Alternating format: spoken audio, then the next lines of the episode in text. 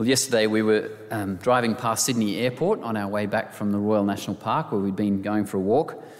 And one of my sons said, Wow, look at the size of that aeroplane. And it was a big aeroplane. It was an A380, one of the biggest out there.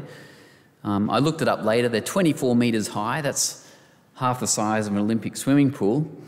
It's 72 metres long, but even wider in wingspan, 80 metres. Uh, they're big planes. They can carry 560 tonnes. And as you look at it just sitting there on, on the tarmac, you think, no way, that could never get off the ground. But when the en- engines get going, when it reaches almost 300 kilometres an hour, with air moving across its wings, that impossibly heavy object just wants to get off the ground. Last week, Paul gave us a great sense of the heavy sin problem that humans have and the load of our sin that seems so impossible to deal with by ourselves. Remember the sense of weight Paul spoke of when he said, I don't even understand my own actions, for I do not do what I want, but I do the very thing I hate. In chapter 7, verse 15, or in 724, the conclusion What a wretched man I am! Who will rescue me from this body of death? Um, Paul here sure goes deeper than the coffee cup uh, did in Coles in Birkenhead Point, where I, I bought a coffee last week trying to cheer us all up with its pop psychology. Um, I take it it's a good motive. It's, it perhaps is helpful to some people, but it had there written the quality of your thinking determines the quality of your life. The quality of your thinking determines the quality of your life, and perhaps a bit of caffeine as well helps. You can get off the ground by lifting your thoughts, seem to be the message on my cup. Better thinking, I think, is reaching for something good. There's something to be said for what it's saying, but it's nowhere near enough when you listen to the depth of the problem Paul expresses. A positive attitude about a godless life is still ultimately foolish, and hoping all will be well while building a house on sand. Our troubled and hurting world seems unaware of what God makes clear that our problem is not fundamentally a problem of perception of attitude or the quality of our thinking. Our greatest need is not more resilience or inner strength. The great problem, God says, is our sin. Where our sin leaves us before our Creator and our Judge.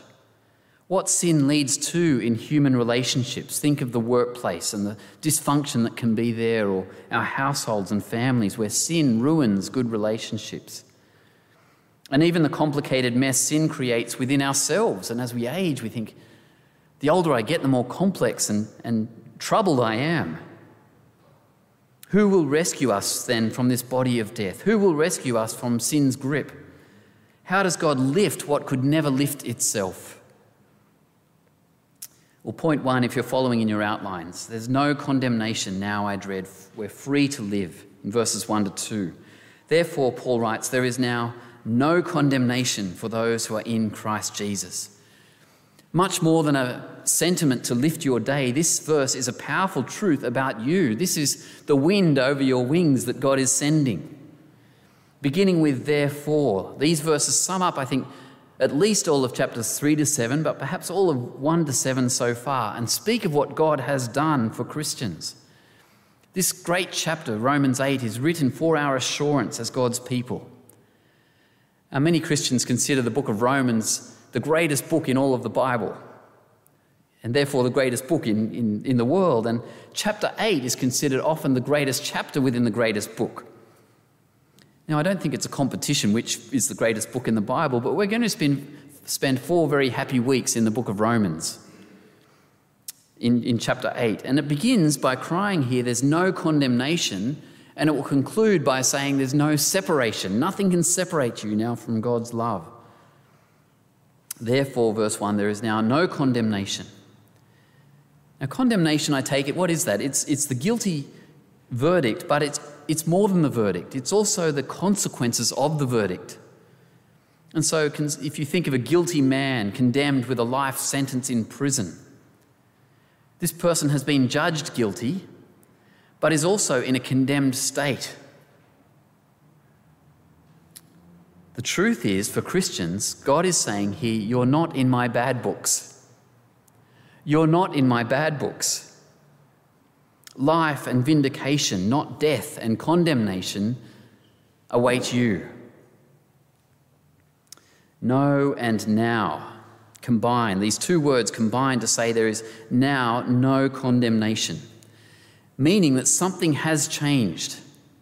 In history, for the world, something has changed for those, verse 1, who are in Christ Jesus. Now, people can be part of a team, part of a family, part of a club, part of a nation. Christians, Paul says, fundamentally are those who are in Christ. Now, what does that mean? Well, the scholar William Dumbrell says in Christ in Romans here means that we are incorporated by the Spirit into the sphere of power and authority of Jesus, Israel's risen Messiah. We're incorporated by the Spirit into the sphere of power and authority of Israel's risen Messiah. Put much more simply, we're His. We belong to the King, and He's not going to let us go we, the ordinary garden variety Christian, are spiritually bound, joined, united. Our lives and destinies forever joined to the risen Lord Jesus who's gone ahead of us. We are blood brothers and sisters. We're reborn kindred spirits because his spirit is now in us.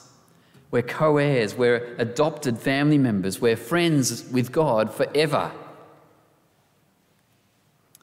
Um, the hymn combines these two truths really well, and can it be? The lack of condemnation on the one hand, with our tight union with Christ on the other. No condemnation now I dread. Jesus and all in him is mine. Alive in him, my living head, and clothed in righteousness divine. The quality of my thinking determines my life. That just doesn't cut it. Who Jesus is, what he's done for me this determines the quality of my life as I join with Him. The penalty and the power of sin is overwhelmed on behalf of an otherwise wretched and condemned man. Bold, we Christ brothers and sisters approach his eternal throne because there is now no condemnation for those in Christ Jesus. If you're not sure about that, that Christianity Explained course would be a great time to explore that. Are you in Christ Jesus?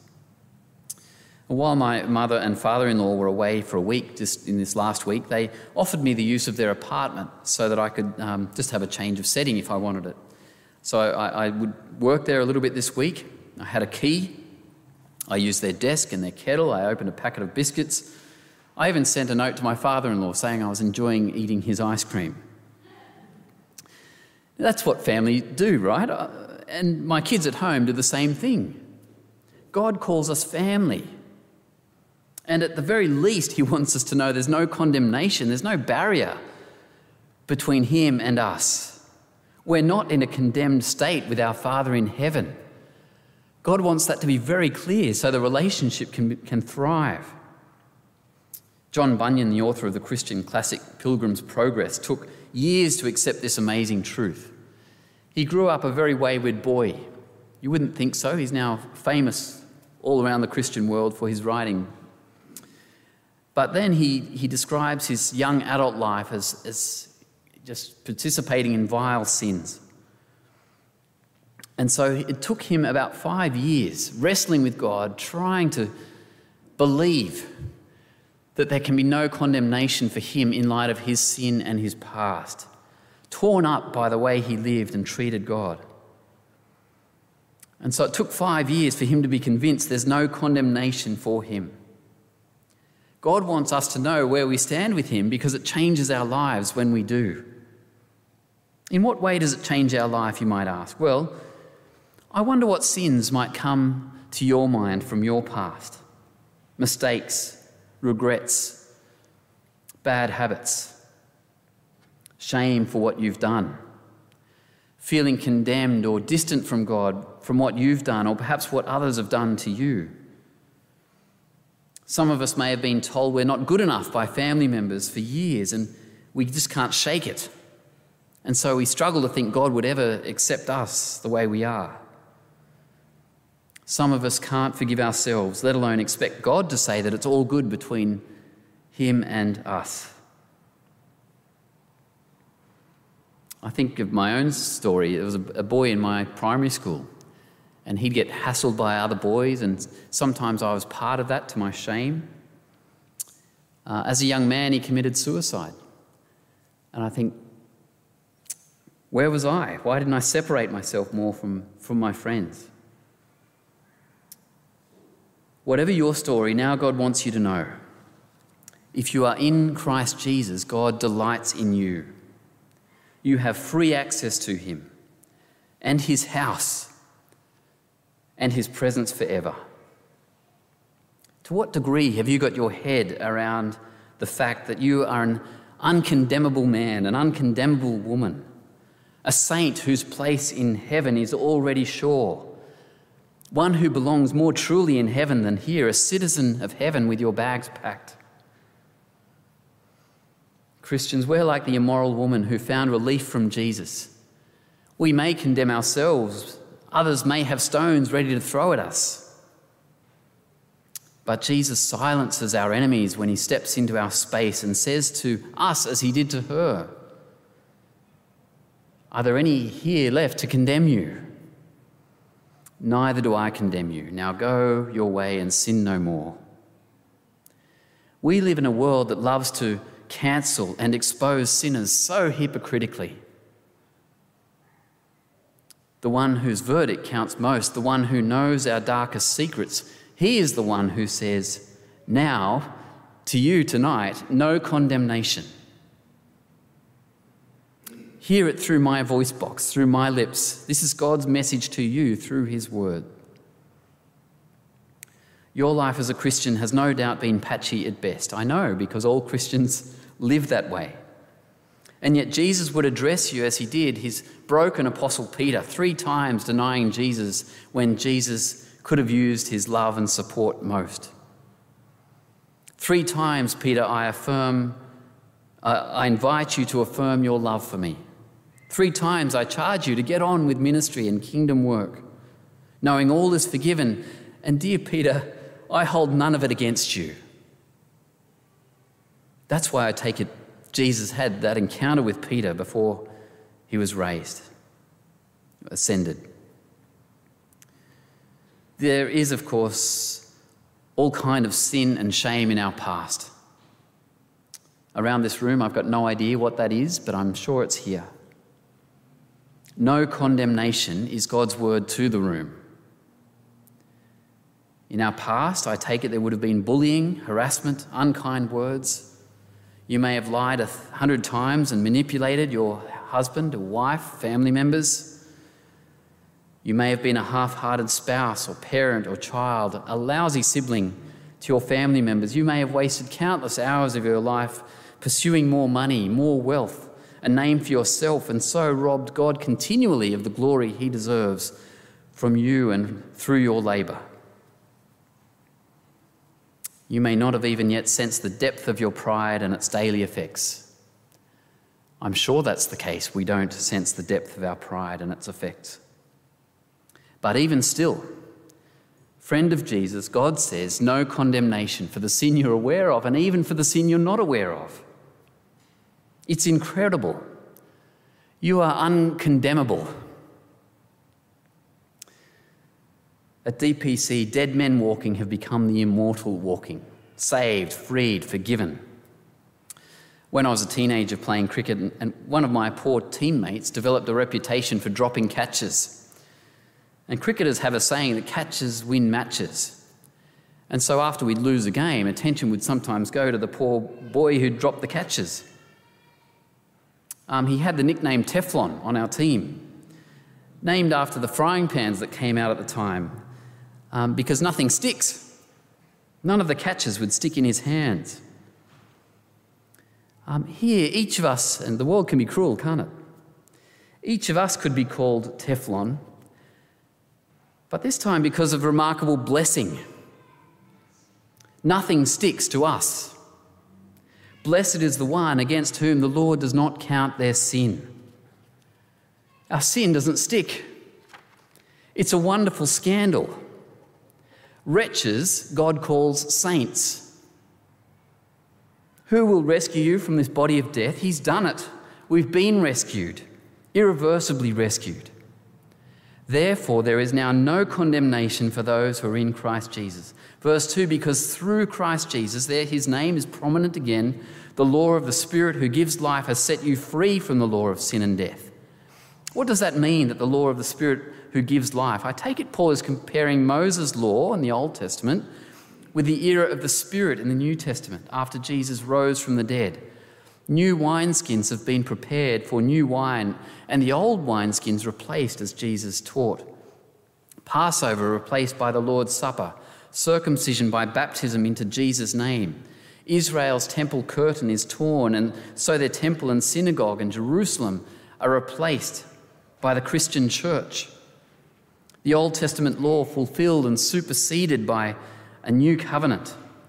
The Spirit promised in the scriptures now not only guides us and tells us which way to live, but gives life, verse 2, and sets us free, verse 2, from the old law of sin and death that once bound and condemned us. Not just showing us which way to go, but empowering us to do it. And so, that old reliable formula that the wages of sin is death in Romans no longer condemns us because God has done what the law could not do. The law told us we have a sin problem and death problem.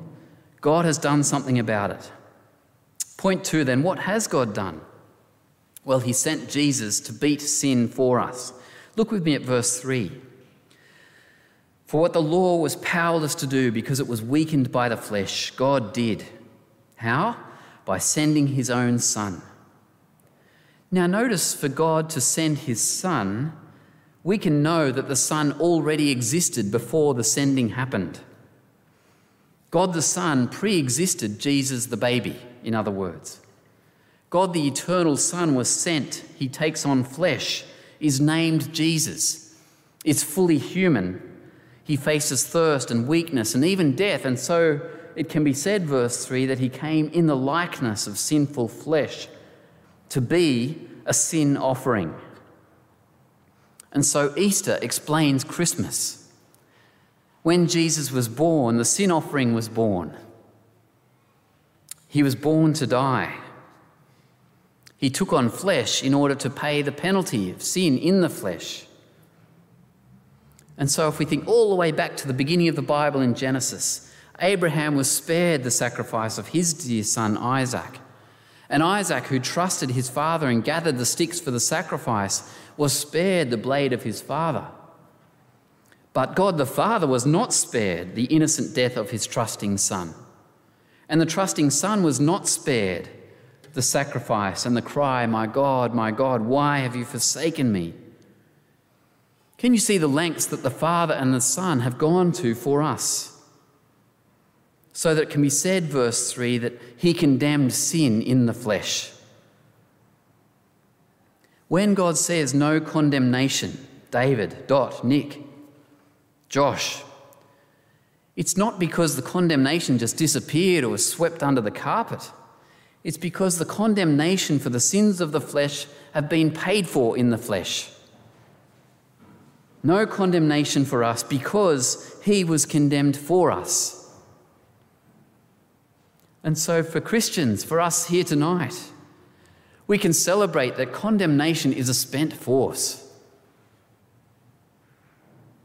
Listen to Paul explain the same thing in his other letters. Galatians 3:13 says, "Christ redeemed us from the curse of the law by becoming a curse for us."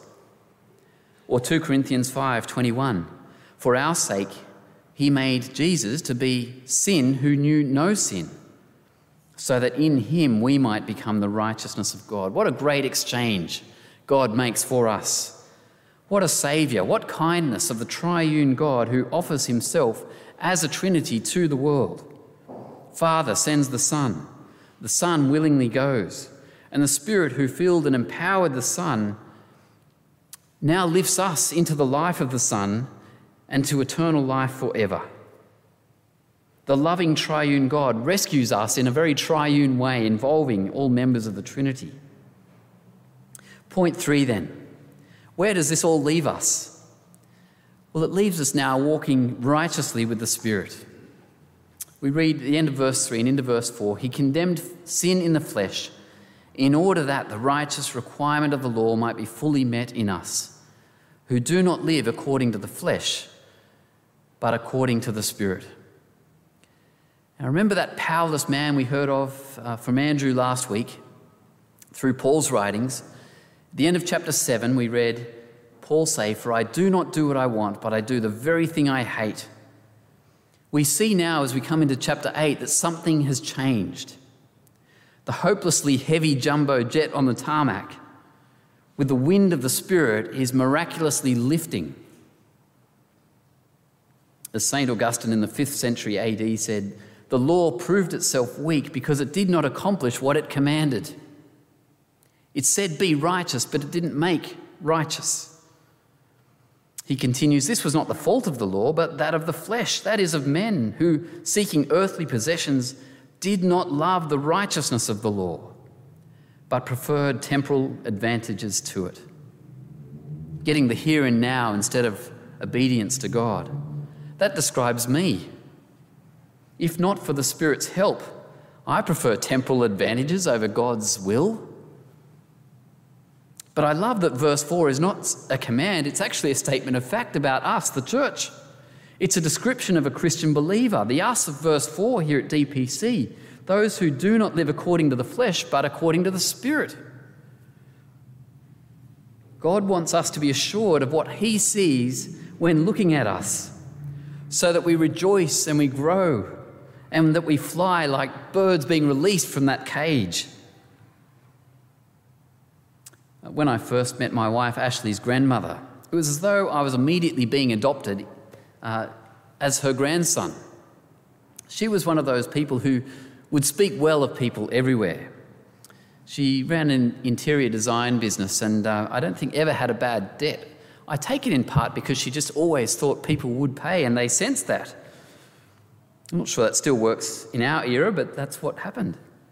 And so I'd visit and she'd say, Oh, David, isn't Ashley just delightful? And she'd say to Ashley, Oh, Ashley, isn't David wonderful? I'm not sure it was, I felt it was true myself, but her high view of her grandchildren and her adopted in law grandchildren no doubt felt a lifting effect from her attitude towards us whenever we were around her. She thought so highly of us, we didn't want to disappoint. And I feel the same effect from this text towards us. Let's be as God describes us to be those who do not live according to the flesh, but according to the Spirit. Let's grow, DPC, in this. Freedom from sin for righteousness is the way God describes us. How do we do this? Well, for me, for us, I take it that's the battle, isn't it?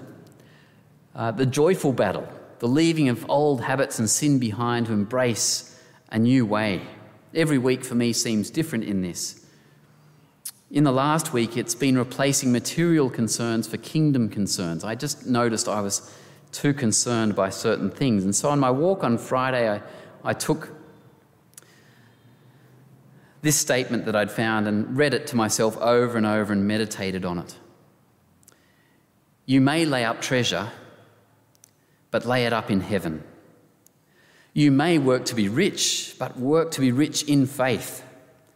You may pursue pleasure, but when you are happy, sing psalms and make melody in your hearts to the Lord. I need to retrain the neural pathways in my brain. I need to have the Spirit's way replace that way of the flesh. As the old hymn expresses it, as we go from not being Christians, we, we think all of self and none of thee, God. That changes as we mature to be some of self and some of thee.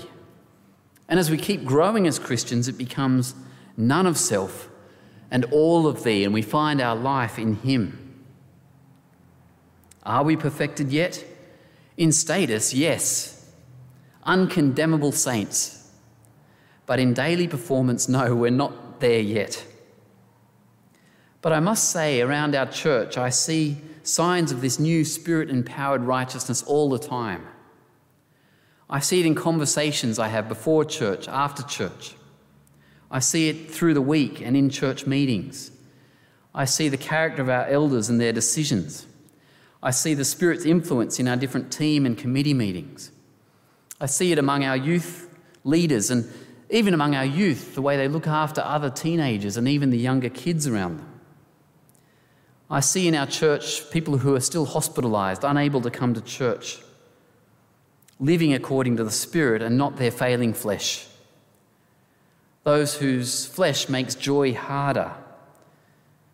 Among those also who struggle with mental illness and yet speak of Jesus' goodness and God's grip of them when they feel their grip of Him is just so weak. As a Christian, I've been privileged now to work with some of the most noble characters for the last 20 years. Much of the humanity I see in church life is humanity at its best. The righteous requirement of the law, verse 4, seems well met in them, in us, in you, who do not live according to the flesh, but according to the Spirit. Be encouraged, 5 p.m. There's a, there's a real spirit of Christ in you. I finish then with the words of my old friend Charles Spurgeon, who lived and served and preached and wrote, not according to the flesh, but according to the Spirit in his time and place, just as we do today. And he did so as a person who struggled with awful episodes of depression.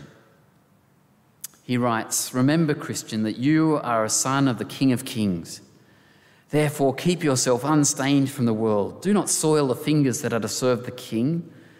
Do not let your eyes become the windows of lust, eyes that will soon see the king in his beauty. Do not let your feet, which are soon to walk the golden streets, be defiled in dirty places. Do not allow your heart to be filled with pride and bitterness, but prepare it to be filled with heaven and to overflow with ecstatic joy. What we are dealing with here tonight, friends, is not coffee cup idealism, naive optimism, but a comprehensive transfer from one reality into another. No condemnation now I dread. Jesus and all in him is mine, alive in him my living head, and clothed in righteousness divine. Bold I approach the eternal throne and claim the crown through Christ my own. Let's pray.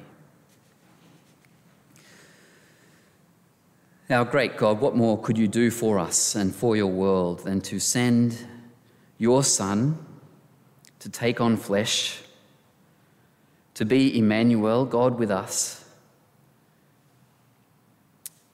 and yet named Jesus, the Lord saves, because he will save his people from their sins. We thank you, Lord Jesus, that you bore our sins upon yourself on the cross. And we rejoice that death could not hold you down, but that you were raised victorious, and that your victory now you share with all who call on you in faith. We thank you that we have nothing to fear and no one to fear, because we are your children. Even death itself has lost its sting. And so, Lord, as a congregation, we pray we would be those who continue to live up to that vision of us that you have, that we walk not by the flesh, but by the Spirit. And we ask in Jesus' name. Amen.